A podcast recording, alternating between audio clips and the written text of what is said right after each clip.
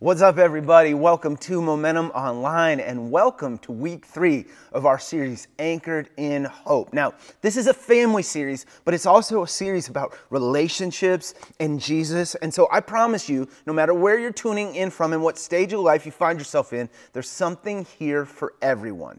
Now, the, the series comes from this verse in the book of Hebrews. In Hebrews 6:19, we get these words. We have this hope as an anchor for the soul, firm and secure. And that's kind of the heartbeat of the series. It's, it's kind of that anchoring principle here. Our hope in Jesus can be an anchor for us. And so that is our desire in this series. See, in a world where it's harder and harder and harder to know what you can actually build a life in, uh, in a world where things are confusing and changing rapidly, and you don't really know where to look, we want the hope that we have in Jesus to be an anchor for us, for our families, and for the children that we're raising as well. That is our goal in this Anchored in Hope series. And so I'm going to pray and I'll tell you a story. God and Father, we just ask that you would move in us today.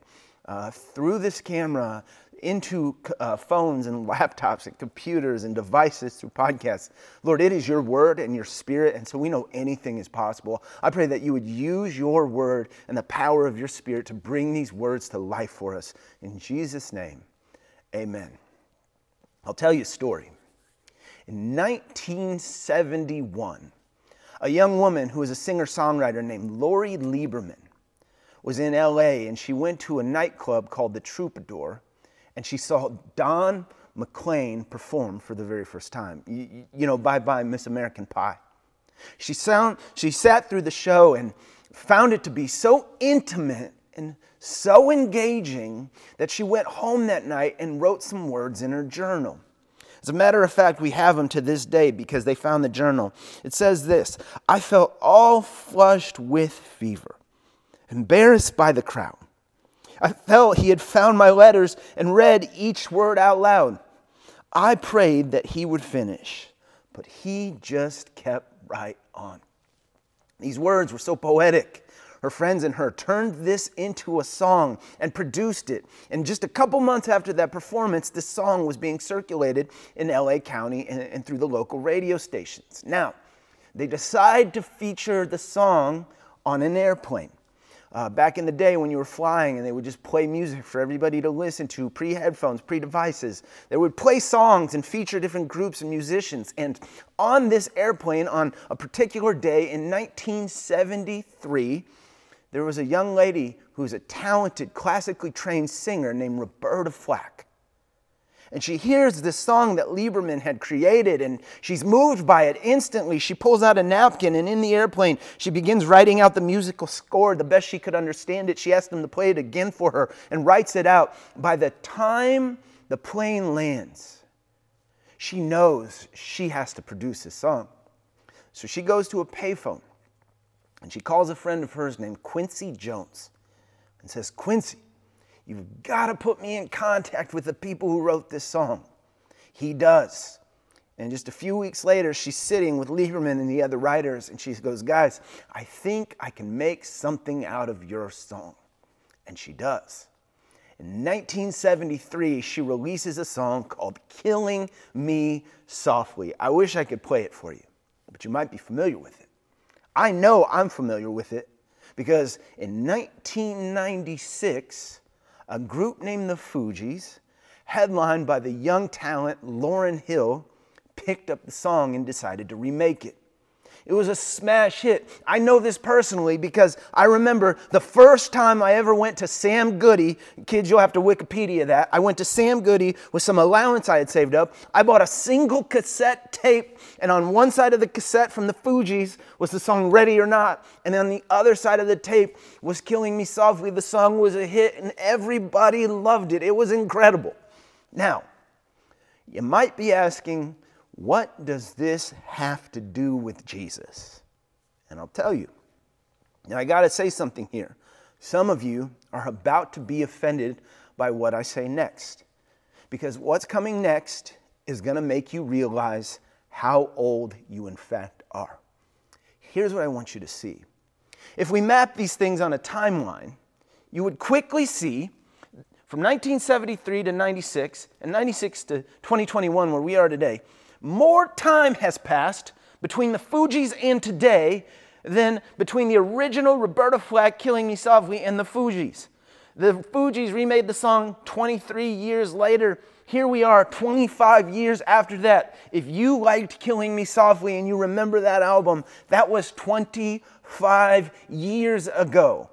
And I want you to take a little time out and I want you to think about specifically how much things have changed in this 25 years. Could you imagine going back to 1996 and trying to explain to yourself or other people what's going on in the world today? In 25 quick years, the internet is everywhere, and you would have to explain to people no, it's not just on that little modem with a giant comp- compact computer that sits on a desk. We have the internet everywhere. It's on our phones. You can go to coffee shops, you can have internet wherever you want. And there's now this company called Amazon, and they don't just sell books, they can bring anything you want to your house in like two days. And I'm pretty sure they're trying to take over the world, but it's nice to have your groceries and anything you want right away. And you know what? We can video call on our phones now. We have these phones, and they're not just like pick up the phone and dial phones. There's a screen on them, and in that screen, you can see high res video of your friends, and that's come in really handy because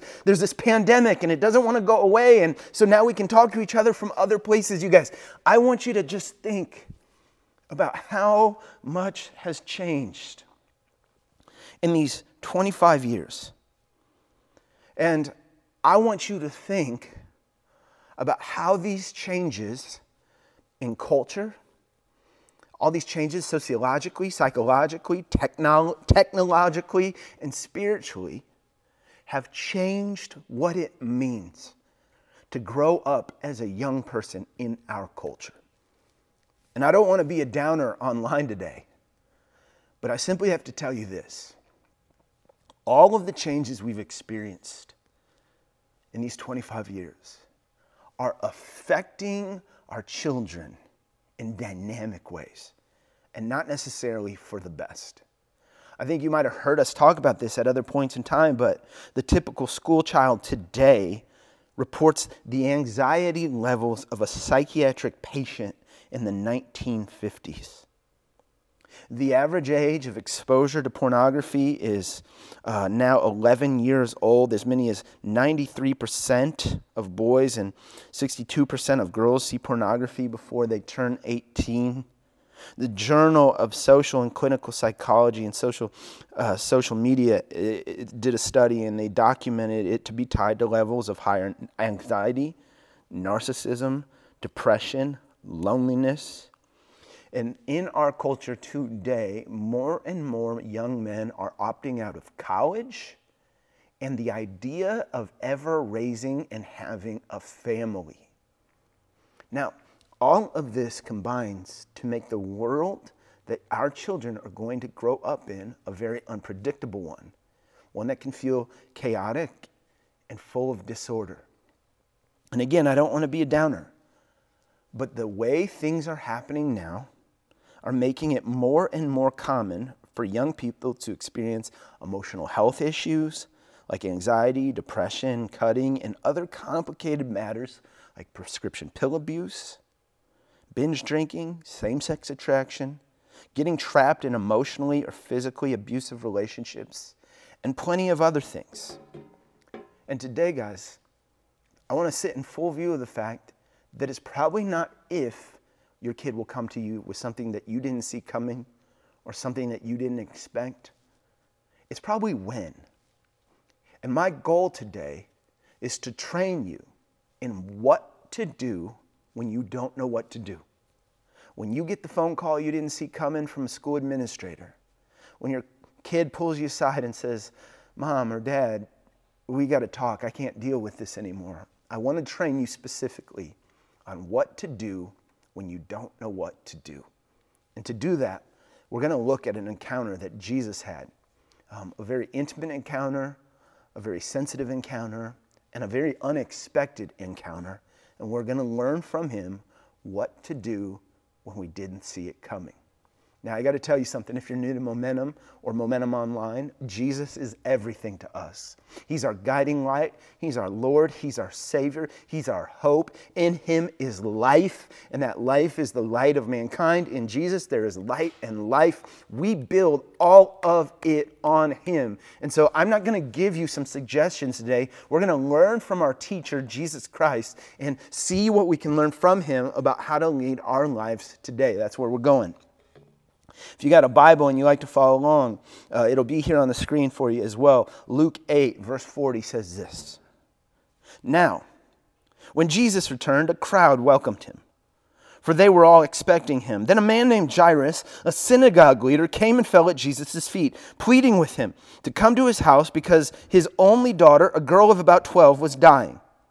Jesus responds. He says, Yes. He says, I'll go help you. That's a whole story. there's going to be, there's, there's a lot of story we're looking at today. Jesus is on his way with this synagogue leader and a big crowd around him, heading to do another healing and to heal this man's daughter. And then this word continues and it says, As Jesus was on his way, the crowds almost crushed him.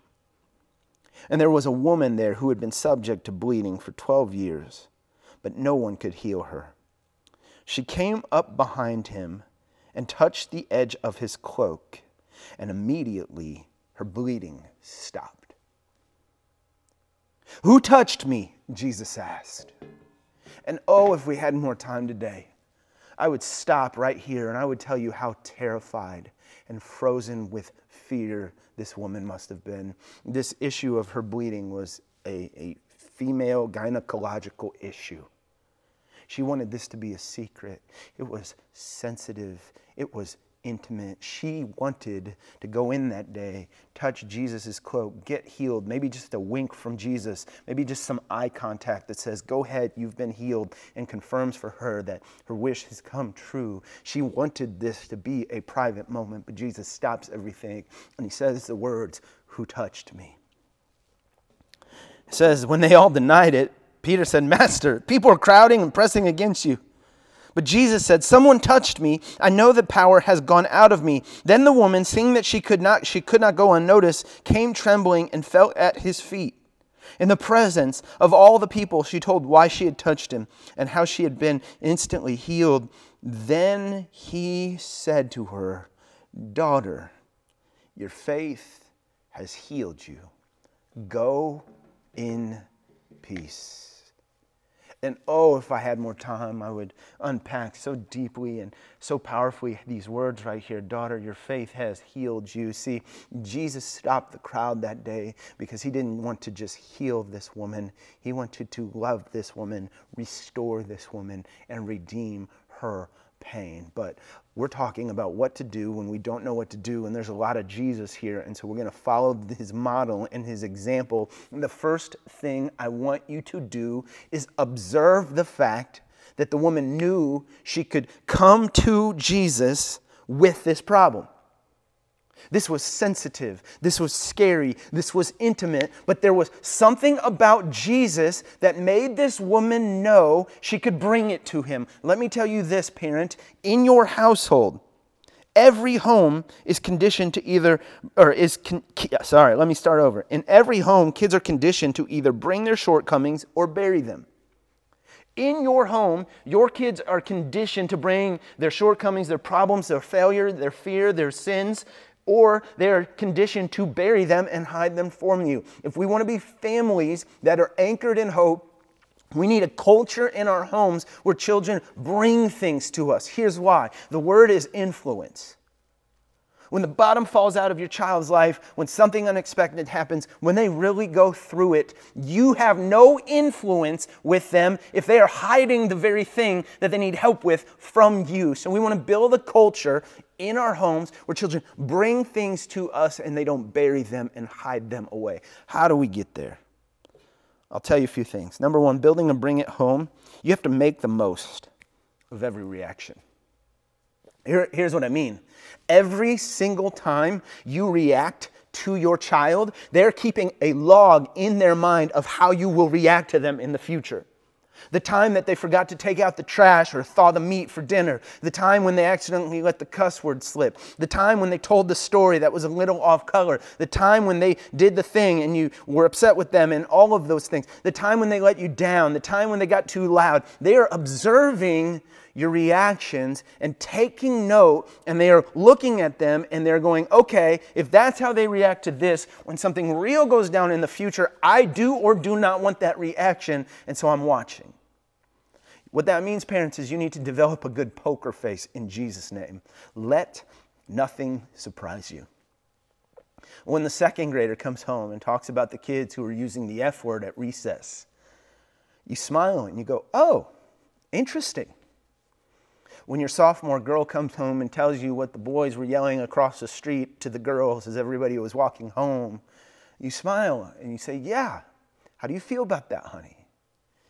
But we don't overreact because they're watching. And these reactions are shaping for our children whether or not they will come to us in the future. How do we build a bring it home? We talk early and often. You set a culture in your home where you talk about everything. In your home, you make it normal to talk about all of it bodies, development, attraction, romance, maturity, body hair, whatever it is. If you keep an ongoing conversation going, and trust me, I get what that means.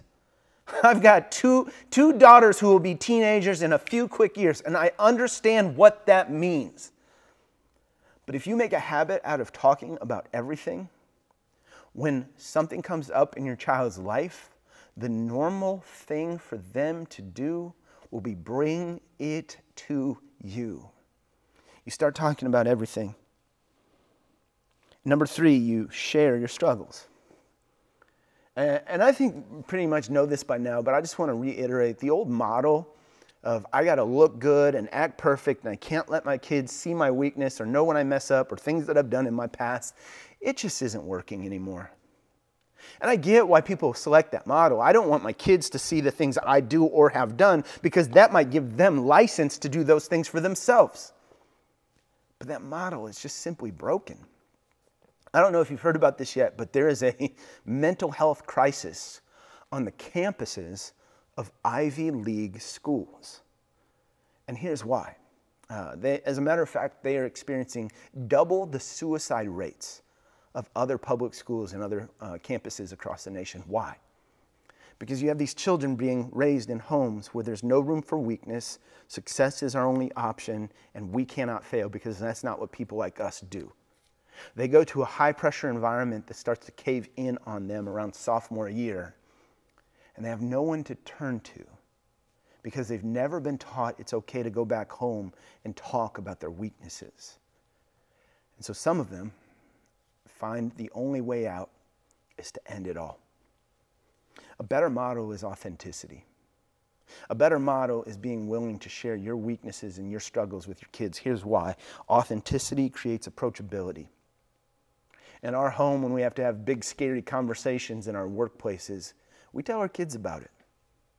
Britt got yelled at by a doctor in the hospital yesterday, er, the other day, and had to go and confront somebody who has way more power in that structure than her and do it in a way where she would be stood up for and where these issues wouldn't continue into the future. And we call it slaying dragons. And we tell our children, hey, I have to go slay dragons today, and I'm terrified of it.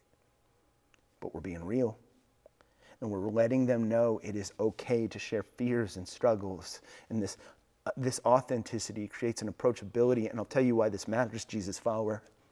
When you are approachable, you look like Jesus.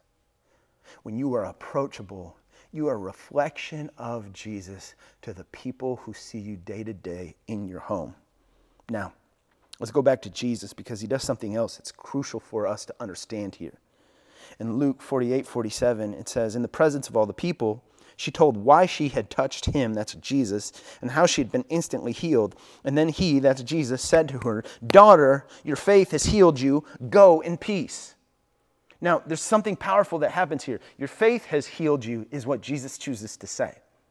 And Jesus was very careful to select these words because there was a tradition and a superstition in this day that the magical clothes of rabbis were so holy that they possessed a healing power. She grabs the edge of his robe because she believed in this superstition. If I can touch that robe, I'll be healed. Jesus stops everything and he goes, Hey, it wasn't the robe that healed you, it was your faith. He made sure that the situation was blanketed and saturated in the truth. He made sure that the truth was being spoken in these moments, not superstition or exaggeration. And that's a powerful principle in your parenting when your child comes to you with something you didn't expect. What does that do? What do we do with that? I tell you this I say, be slow to diagnose a problem. What I mean is, symptoms do not always indicate a pattern or pathology. What I mean is, when your kid comes to you and they're very worked up and overwhelmed, your mind does not have to run to uh, uh, chronic generalized anxiety disorder in a teenager. And I tell you this, and I tell you to be careful with going there because you can easily turn one problem into two. Here's how I know this.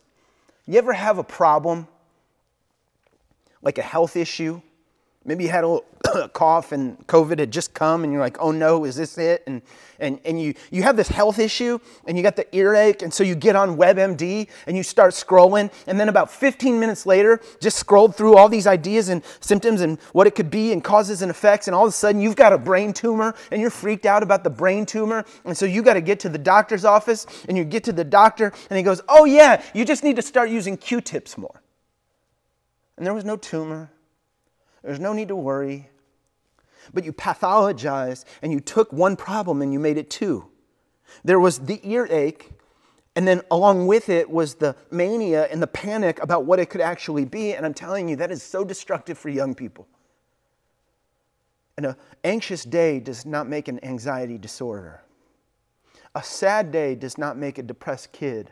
A problem evening doesn't make a kid with behavioral issues. Same sex attraction does not mean your kid has chosen to be a lifelong homosexual. As a matter of fact, the, the kids I know personally who have walked through those things, nine times out of ten, what they were experiencing is a deep craving for connection and acceptance. And as parents, we do well to wait and watch. I am not saying ignore medical advice. I'm not saying that going to the doctor is the wrong thing to do.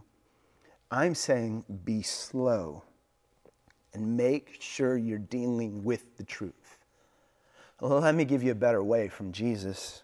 We've talked about this briefly, but if you look at his response, it says, Then he said to her daughter, Your faith has healed you. Daughter was the key word there.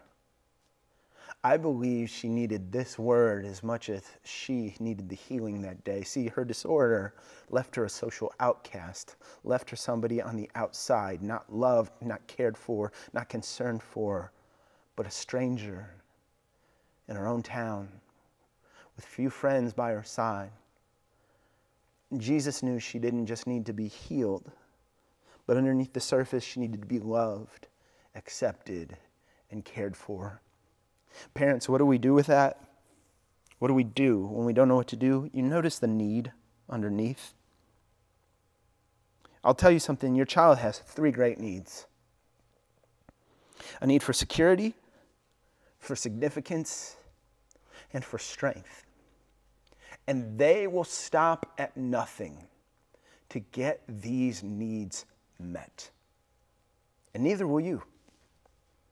And so, what do you do when the phone rings and it's unexpected? What do you do when the talk happens and you weren't prepared for it?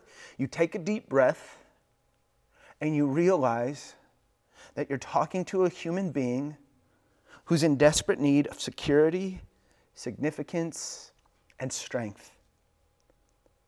And you look through your child through the lens of these great needs and remember they're just trying to make it. High level parenting, Jesus followers, you get proactive with these needs. You know, sometimes they say the best defense is a good offense. You want to play offense with these words? You make sure your child's tank is full of security, significance, and strength. Make sure they find that in your relationship with them, but better yet, make sure you point to Jesus as the ultimate source of security, significance, and strength. Make sure from an early age you show them you leaning into Jesus for security, significance, and strength. Make sure you know that purpose flows from Jesus, that care and concern, being enough, flows from Jesus, that getting through life and having what it takes flows through Jesus into the life of your kid, and you are putting an armor on them that will protect them in the culture around them. Now, let me wrap on this underneath all of this is a single word. It really is the theme today. It binds it all together, and it is an essential element in having a family that is anchored in hope. The word is grace.